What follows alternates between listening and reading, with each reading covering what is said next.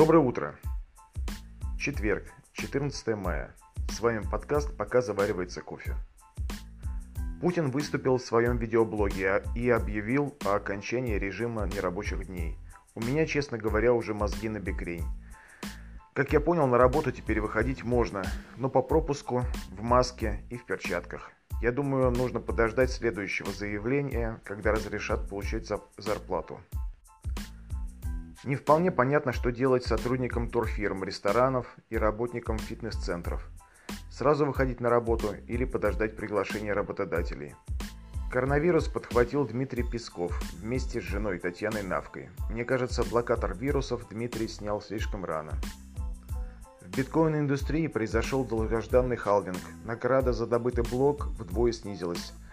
На цене это пока никак не отразилось. Павел Дуров окончательно отказался от проекта ТОН и теперь фонтанирует обвинениями в сторону США о недемократичности. Если совсем кратко, то США названы душителями свободы, тюрьмой и народов. СМИ совсем меня запутали. Разве это не СССР тюрьма народов? Кстати, о СССР.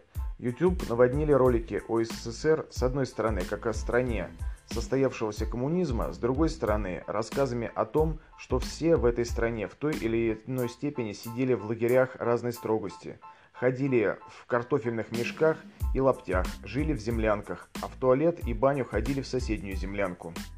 И что, конечно, сейчас полный пипец, но это ни в какое сравнение не идет с унылым и мучительным проживанием в СССР. Это, мягко говоря, не так. Я родился и закончил школу в СССР. Да, планшетов у нас не было, но не от бедности и отсталости, а просто их тогда еще не изобрели. Отдых в Болгарии был роскошью, а турпоходы вдоль Байкала и горные лыжи были доступны всем. Зато сейчас отдых в Болгарии для нищих, а Чигет и Байкал для топ-менеджеров.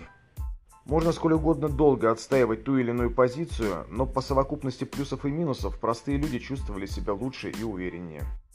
Кофе готов, потому на сегодня все. До встречи.